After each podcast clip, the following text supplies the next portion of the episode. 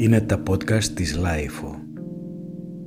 Σήμερα είμαστε εδώ με τον Joe Mod, έναν από τους αγαπημένους μας TikTokers, τον οποίο καλέσαμε στο στούντιο της Lifeo για να κάνουμε μια πολύ ενδιαφέρουσα κουβέντα. Καλησπέρα. Καλησπέρα, καλώς σας βρήκα. Πώς νιώθεις που βρίσκεσαι εδώ σήμερα, ξεκινάμε με αυτό. Νιώθω περίεργα. Γιατί; Περίεργα όμορφα βασικά θα πω. Τέλεια, τέλεια. Περίεργα γιατί είναι η πρώτη φορά που κάνω κάτι τέτοιο, η αλήθεια είναι, και όμορφα γιατί είναι τιμή μου να είμαι εδώ πέρα. Λοιπόν, ε, Τζο, Παρακαλώ. είσαι πόσων ετών αν επιτρέπετε, Είμαι 20 στα 21. μάλιστα, και με τι ασχολείσαι; Είμαι φοιτητής στο δεύτερο έτος στο Τμήμα Ιστορίας και Εθνολογίας στο Δημοκρίτιο Πανεπιστήμιο Θράκης. Δηλαδή στην Κομωτινή. Στην Κομωτινή. Σωστά. Ναι, ναι, ναι. Από την Κομωτινή μας ήρθες. Από την Κομωτινή σας ήρθα, ναι. Ε, πόσες ώρες ταξίδι; 10 ώρες. Αλλά δεν, δεν μεγάλωσε στην Κομωτινή, έχεις μεγαλώσει πού; Όχι, όχι, όχι. Η Κομωτινή είναι απλά η πόλη η οποία σπουδάζω. Γεννήθηκα και μεγάλωσα στο Ηράκλειο της Κρήτης. Α, μάλιστα. Τέλεια. Οπότε δηλαδή ε, η οικογένειά σου είναι στο Ηράκλειο. Ναι, ναι, ναι. Μμμ. Θα πας για διακοπές; Αύριο κιόλας. Σούπερ, σούπερ. Έχει τελειώσει εξεταστική; Έχω τελειώσει. Πήγε καλά; Αρκετά. Ωραία. Καλά αποτελέσματα, λοιπόν. να ευχαριστώ πούμε. πολύ. Ε, και από την ιστορία και την εθνολογία στο TikTok, Μμμ. Πώς ε, ανακάλυψες αυτό το μέσο, πώς ε, ήρθες σε επαφή για πρώτη φορά μαζί του; Να πω ότι το TikTok το είχα στο κινητό μου σαν εφαρμογή από όταν ήταν ακόμα Musical.ly, πολύ παλιά. Έχει μετατραπεί. Πες μου λίγα περισσότερα, γιατί εδώ ο γέρος Boomer δεν γνωρίζει από αυτά. πολύ όμορφα. Ναι. Το Musical.ly είναι ακριβώς ίδιο με το TikTok, αλλά με άλλη ονομασία. Απλά έγινε η ενημέρωση και μετανομάστηκε σε TikTok αργότερα. μάλιστα, μάλιστα. Ήταν απλά μια διάφορη εφαρμογή στο κινητό μου, η οποία απλά δεν τη χρησιμοποιούσα καθόλου. Ήταν προ διαγραφή. Και απλά μια τυχαία μέρα και μέσα στην καραντίνα κιόλας, την άνοιξα να δω τι παίζει, αν χρήζει κιόλας διαγραφής. Και βλέποντας, βλέποντας, κόλλησα και αποφάσισα να ξεκινήσω κι εγώ να ανεβάζω. Μμμ. Οπότε δηλαδή τα πρώτα βιντεάκια τα ανέβασες πριν από μερικούς μήνες. Είναι πολύ φρέσκο. και Δυόμιση στη- μήνες για την ακρίβεια, ναι. Στην καθημερινότητα τη δική σου. Μάλιστα. Και τώρα πόσους followers έχεις; Τώρα αισίως είμαι στους 33.700. ΟΚ. Πώς κερδίζεις 33.700 followers μέσα σε 2,5 μήνες. Πες μου, τι είναι αυτό που μπορεί να φέρει τόσο πολύ crowd να γουστάρει να σε παρακολουθεί ουσιαστικά; Δεν το γνωρίζω. Δεν υπάρχει κάποια πλατφόρμα ή κάποια φόρμουλα για το πώς να κερδίσεις. Φυσικά και οι 33.000 δεν είναι τίποτα μπροστά σε ποσά που έχουν άλλοι TikToker και άλλοι δημιουργοί. Αλλά για εμένα που ουσιαστικά ξεκίνησα χωρίς κάποιο background, χωρίς να γνωρίζω και μέσα σε τόσο μικρό χρονικό διάστημα, ήταν κάτι πολύ όμορφο. Αυτό. Οπότε δεν γνωρίζω πώς ακριβώς έγινε. Είναι πολύ καινούργιο για εμένα. Μμ. Και μ, θεωρείς ότι έπαιξε ρόλο ο αυθορμητισμός σου που εγώ θεωρώ ότι τα περισσότερα από αυτά που έχω δει από σένα είναι αρκετά αυθόρμητα, είναι, ε, έχεις μια πολύ δική σου, πολύ όμορφη αίσθηση του χιούμορ και ενδεχομένως αυτό να κάνει τον κόσμο να θέλει να βλέπει περισσότερο υλικό από σένα. Θεωρώ πως ναι. Θεωρώ πως ναι. Και πέραν τούτου, θεωρώ ότι έχω και να δώσω πράγματα, να πω πράγματα, να επικοινωνήσω κάτι στο κοινό. Οπότε ίσως αυτό είναι το κάτι που κέρδισε το κοινό. Μμμ. Και τι πιστεύεις ότι είναι αυτό που διαφοροποιεί το TikTok σε σχέση με τα υπόλοιπα social media ε, και που το κάνει τόσο δημοφιλές και μάλιστα σε τόσο μικρό χρονικό διάστημα, ειδικά στο νεανικό κοινό. Το TikTok, αν μη τι άλλο, είναι μια καινούργια εφαρμογή. Οπότε δεν έχει προλάβει να κατακλειστεί από τους κλασικούς διάσημους, να το πούμε και έτσι, και influencers. Οπότε είναι μια εφαρμογή όπου παιδιά κάθε ηλικίας, αλλά και μεγαλύτεροι άνθρωποι, μπορούν να δημιουργήσουν περιεχόμενο για την ακρίβεια βίντεο από 15 δευτερόλεπτα έως και ένα λεπτό, το μεγαλύτερο. Είναι κάπως δηλαδή πιο δημοκρατικό εντός εισαγωγικών ακόμα σε σχέση με τα υπόλοιπα social media; Ακριβώς, Μμμ, ακριβώς. οκ. Και αυτό είναι το οποίο το κάνει τόσο δημοφιλές, θεωρώ. Ωραία. Ε, εν τω μεταξύ, με βάση το πολύ λίγο που το έχω παρακολουθήσει, εγώ έχω καταλάβει κιόλας ότι ο αλγόριθμος του λειτουργεί πάρα πολύ περίεργα από την άποψη ότι ε, εμφανιζει στον καθένα πράγματα που νομίζω ότι δίνει περισσότερη βάση και περισσότερη ώρα ε, στο να παρακολουθεί. Δηλαδή, ε, σε κάποιους ε, φίλους μου με τους οποίους το έχω συζητήσει, τους εμφανίζει τα κλασικά ε, βίντεο στο, ανθρώπων πολύ γυμνασμένων, πολύ γραμμωμένων, που κάνουν show off, ας πουμε Σε άλλους εμφανίζει πιο περίεργα, εντός εισαγωγικών πάλι, ε, βίντεος. Δηλαδή, έχουμε δει πάρα πολλά βίντεο από Ρωμά, για παράδειγμα, Ναι. στην Ελλάδα. Έχουμε δει βίντεο ακόμα και από ε, άτομα με αναπηρία. πολύ συχνά. Που ε, αυτό δείχνει ότι ο αλγόριθμος είναι κατασκευασμένος για να σε κάνει να βλέπεις όλο και περισσότερο. Σωστά. Ακριβώς, ακριβώς. Γενικότερα, ό,τι παρακολουθείς περισσότερο, το TikTok καταγράφει τα δευτερόλεπτα ακριβώς που παρακολουθείς ένα βίντεο. Ακόμα και εγώ, σαν δημιουργός, ε, μπορώ να μπω στα, στα στατιστικά του βίντεο μου και να δω κατά μέσο όρο πόση ώρα το παρακολούθησαν το βίντεο μου. Οπότε ο κάθε ένας, ανάλογα με την ώρα την οποία παρακολουθεί κάτι, του βγάζει και το ανάλογο περιεχόμενο στην αρχική του. mm Μάλιστα. Ε,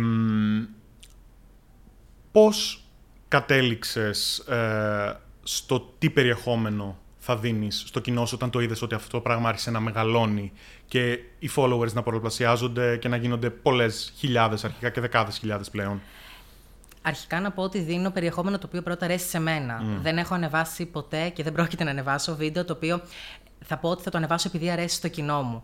Ε, βασικό χαρακτηριστικό για μένα είναι ότι θέλω να ανεβάζω βίντεο τα οποία αρέσουν πρώτα σε μένα, mm-hmm. κατ' επέκταση και στους υπόλοιπους. Οπότε ακόμα το βρίσκω. Αυτό. Δεν είναι ότι ανεβάζω κλασικά πράγματα. θα ήθελα να σχολιάσουμε το εξής. Είσαι από τους λίγους, με βάση αυτά που έχω δει, που έχει μιλήσει και πιο σοβαρά για πιο σοβαρά θέματα στο TikTok. Ε, και ξεφεύγοντας λίγο από την ελαφράδα και το χιούμορ και mm-hmm. τους αστεϊσμούς.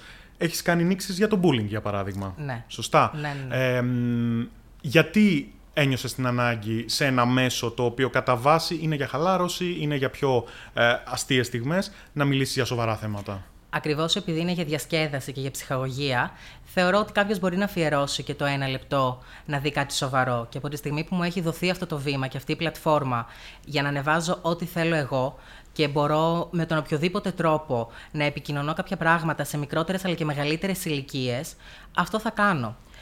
Λόγω και προσωπικών βιωμάτων κιόλας, ε, με έχει κάνει να θέλω να πω πράγματα τα οποία θα ήθελα εγώ σε μικρότερη ηλικία να έχω ακούσει και να γνωρίζω. Έχεις, ε, φαντάζομαι, στη σχολική ηλικία έχεις υποστεί bullying, έχεις υπάρξει θύμα; έχω, υπάρξει, έχω υπάρξει θύμα bullying, κατά κύριο λόγο στο γυμνάσιο. Κακά τα ψέματα, το γυμνάσιο είναι, θεωρώ, μία από τις πιο δύσκολες περιόδους στη ζωή ενός παιδιού, καθώς τα παιδιά σε εκείνη την ηλικία είναι στην ακμή της εφηβείας τους και κάθε τι διαφορετικό και εκτός από τις νόρμες που έχουν φτιάξει η κοινωνία του γυμνασίου, το κατακρίνουν και το αποστασιοποιούν από Οπότε, ακριβώς επειδή εγώ δεν ήμουνα το παιδί το κλασικό που θα φορούσε τις φίρμες, που θα ήταν κάθε Σάββατο έξω, που θα είχα τα τρελά like στο Facebook, γιατί ακόμα ήταν υποανάπτυκτο το Instagram. Με είχαν στο περιθώριο έως το μηδενικο Και δεχόμουν πάρα πολύ bullying σε καθημερινή βάση και για τα τρία χρόνια του γυμνασίου μέχρι που άλλαξα σχολικό περιβάλλον. Αναγκάστηκες να αλλάξεις σχολικό περιβάλλον για αυτό το λόγο; Ναι, ήταν ζωτικής σημασίας. Ω, μάλιστα. Ναι, ναι, ναι. Ε, δύσκολη εμπειρία, φαντάζομαι. Πολύ δύσκολη. Και για την ανάρρωση, να το πω έτσι, πολύ δύσκολη. Χρειάστηκα τη βοήθεια ειδικού για να ξεπεράσω κάποια πράγματα και όλα και δεν είναι ντροπή κιόλας. Καθόλου πολύ... ντροπή. Δεν έγινε προς τιμή των γονιών σου αρχικά το γεγονός ότι ε, ε, σε απε... απευθυνθήκατε σε ειδικό. Ακριβώς. Θεωρώ, θεωρώ πως είμαι πολύ τυχερό άτομο που έχω αυτούς τους γονείς που έχω. Γιατί από μικρή ηλικία δεν με κατεύθυναν προς τα πουθενά. Ούτε τι θα κάνω στη ζωή μου ως επαγγελματική αποκατάσταση, ούτε στην προσωπική μου ζωή, ούτε το ποιου θα κατακρίνω, το ποιου θα συμπαθώ. Πάντοτε τους ενδιαφέρει να είμαι σωστός άνθρωπος και σωστό μέλος της κοινωνίας. Οπότε όταν είδαν ότι είχα φτάσει στο σημείο του. ήμουν ένα παιδί αρχικά το οποίο δεν μιλούσε. Απλά έκλαιγε, ήμουν όλο εχμές. Και με τη βοήθειά τους συμβουλεύτηκα ένα ψυχολόγο και ξεπέρασα πολλά πράγματα με πολλή δουλειά, τα οποία ακόμα δουλεύω Συνεχίζεις και τώρα την ψυχοθεραπεία; Δεν τη συνεχίζω, απλά μόνος μου ακόμα ξεπερνάω και τραύματα του παρελθόντος, θα πω. Αλλά θεωρώ ότι ε, με βάση και πάλι τόσο σε έχουν γνωρίσει μέσα από το TikTok, ότι βλέπω έναν άνθρωπο ο οποίος νομίζω ότι τα έχει βρει πολύ με τον εαυτό του αρχικά, έτσι, και ότι σίγουρα καταφεύγει και στο χιούμορ για ναι. να ε, ξεπεράσει δυσκολίες ενδεχομένως. Φυσικά. Δεν έχω καμία σχέση με το πώς ήμουν στο παρελθόν. Κάθε μέρα τροποποιούμε, ωστόσο, αλλά δεν έχω καμία σχέση με τον τότε εαυτό μου. Έχω γίνει πιο κοινωνικός, πιο ανοιχτός. Δεν επιτρέπω πλέον στον εαυτό μου λόγω των καταστάσεων ε, την αρνητική κριτική και, και τα κακεντρεχή σχόλια. Οπότε έχω φτιάξει και ένα τείχος μπροστά μου για όλο αυτό. Σημαντικό. Ε, hate speech έχουμε στο, στο TikTok. Απίστευτο. Όπως σε κάθε άλλη πλατφόρμα και κάθε άλλο μέσο κοινωνικής δικτύωσης, το το TikTok δεν αποτελεί εξαίρεση για αυτό. Το hate speech υπήρχε, υπάρχει και θα υπάρχει. Και πώς το διαχειρίζεσαι; Με χιούμορ. Με χιούμορ. μμ. Τους ε, haters μου τους αγαπώ περισσότερο από τους fans μου. Μου Αλήθεια, δίνουν ε. feedback. Όταν, ας πούμε, μου λένε δεν είσαι αστείος, δεν...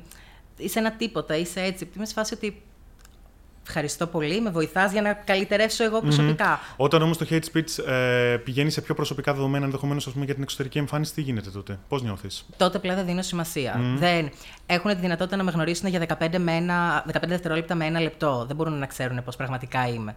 Αυτό. Οπότε δεν μπορούν να σταθούν σε αυτό και να με προσβάλλουν.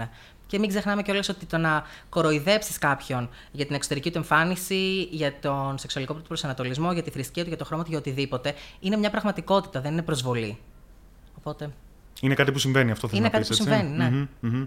Και πρέπει να είμαστε προετοιμασμένοι να το αντιμετωπίζουμε σε καθημερινή βάση. Φυσικά. Σωστά. Και πόσο μάλλον όταν κάποιος εκθέτει τη ζωή του στα social media. Μμ, και να οχυρωνόμαστε απέναντι σε αυτό, βέβαια. Ε, έχουν υπάρξει εμπορικές προτάσεις συνεργασίας ή σε ποια φάση. Γιατί γνωρίζουμε, ας πούμε, ότι στο Instagram το Instagram είναι ε, ένα μεγάλο εμπόριο αυτή τη στιγμή. Έτσι. Ναι. Με το TikTok τι γίνεται σε, αυ- ε, σε αυτό το κομμάτι; Δηλαδή, έχουν ξεκινήσει εταιρείες να απευθύνονται στους influencers ε, για εμπορικές συνεργασίες; Εταιρείες δεν γνωρίζω, αλλά κατά κύριο λόγο προσεγγίζουν ε, φεστιβάλ. Α πούμε, εγώ θα είμαι στο Color Day Festival ως influencer μαζί με άλλους TikToker. Δηλαδή πλέον υπάρχει αυτή η κατηγορία του influencer μέσω του TikToker. Αυτό. Πότε θα γίνει το Color Day Festival φέτος, Προ, προσανατολιζόμαστε ότι θα γίνει Σεπτέμβρη, απλά δεν έχει οριστεί λόγω της κατάστασης κάποια ακριβή ημερομηνία. Πάμε να επιστρέψουμε λοιπόν στο κομμάτι που α, αναφέραμε πριν, ότι έχεις ξεκινήσει κάποιες άτυπες στήλες εντός Ναι. εισαγωγικών στο TikTok. Μίλα μου για αυτές. Κατά κύριο λόγο, να πω για να προχωρήσω σε αυτό, ότι εγώ το TikTok το ξεκίνησα για το χορό, επειδή μου αρέσει πάρα πολύ. Οκ. Και άμα κάποιος κάνει scroll, θα δει ότι παλιότερα μόνο χόρευα. Χόρευες κυρίως, το έχω δει. το έχω δει. Ήσουν στο δωμάτιο μπροστά Και στην απλά κάμερα του κοινού και χόρευες. Και το συνεχίζω ακόμα παρόλο που δεν. Αλλά επειδή εμένα προσωπικά μου Πες αρέσει. μου γι' αυτό, τι, χορό, τι, τι είδη χορού σου αρέσουν; Σ' αρέσει το σύγχρονο, Τα τι; πάντα. Μμμ, τα πάντα. οκ. Κάθε μορφής τέχνης μου αρέσει. Και ειδικά οι χοροί του TikTok που είναι πολύ όλοι υπέροχοι. Τους ξέρω όλους όσους μπορώ. Ε, αλλά στην Ελλάδα δυστυχώς αυτό δεν πιάνει. Δεν κερδίζει το κοινό ο χορός. Μιλάς για, ό- όταν λες οι χοροί του TikTok εννοείς αυτά τα που γίνονται viral, έτσι. Οι, Ναι. οι, οι μουσικές αυτές που Οι βλέπουμε μουσικές όλο που- τον κόσμο να, να χορεύει με αυτές. Ακριβώς. Μμμ, οκ. Και συγκεκριμένες κινήσεις, ας πούμε. Ωραία, ωραία. Στην Ελλάδα, κατά κύριο λόγο, λειτουργείς με την φωνή σου, με την ομιλία. Δηλαδή, όσο περισσότερο μιλάς, τόσο περισσότερο κερδίζεις το κοινό. Οπότε, το να φτιάξει κάποιος μία σειρά βίντεο θα είναι μόνο προς όφελός του, καθώς οι θεατές θα δουν ένα βίντεο της σειράς, θα τους αρέσει και θα πούνε Α, μ' αρέσει αυτή η σειρά, θα κάνω follow μόνο για να βλέπω αυτή τη σειρά. Οπότε λειτουργεί ευεργετικά. Ε, εγώ για την πλάκα μου ξεκίνησα να λέω τα, τις cringe στιγμές της ζωής μου, το οποίο ήταν η πρώτη μου σειρά που πήγε πολύ καλά. Και σε ένα live συγκεκριμένα που έκανα στο TikTok, μία κοπέλα μου είχε προτείνει να τους λύσω τα ερωτικά τους προβλήματα. Ω, τέλειο. Και εκεί πέρα ξεκίνησε για μένα η παράνοια, διότι έχει τελειώσει για μένα αυτή η σειρά. Έχω φτάσει πλέον στο 70ο επεισόδιο, δεν σκοπεύω να κάνω άλλα. Μάλιστα. Και καθημερινά συνεχίζουν να μου στέλνουν. Και μου στέλνουν τα. Ήτανε το Love Spilling the Drama; Love spilling the drama, ναι.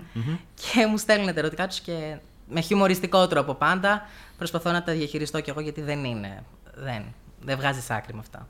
Τέλειο είναι. Και νομίζω είχες και ε, ένα άλλο που είχε έναν πολύ ωραίο τίτλο, το Όσο Δέρμα. Όσο δέρμα και αν πετάξεις, είναι για τις φιδίσιες φιλίες τους. Για τις φιδίσιες φιλίες. Αυτό είναι από το τραγούδι του Παντελίδη. Δεν θυμάμαι ποιος το λέει, αλλά Α, ναι. οκ, οκ. Σχέδια για το καλοκαίρι. Να κλείσουμε με κάτι έτσι ευχάριστο. Σχέδια για το καλοκαίρι δεν μπορούμε να έχουμε λόγω της τωρινής κατάστασης. Αλλά ελεύθερο κάμπινγκ με την παρέα, πολύ ωραίο. Πού; Κρήτη. Τώρα το που ακόμα δεν το γνωρίζω. Μμ.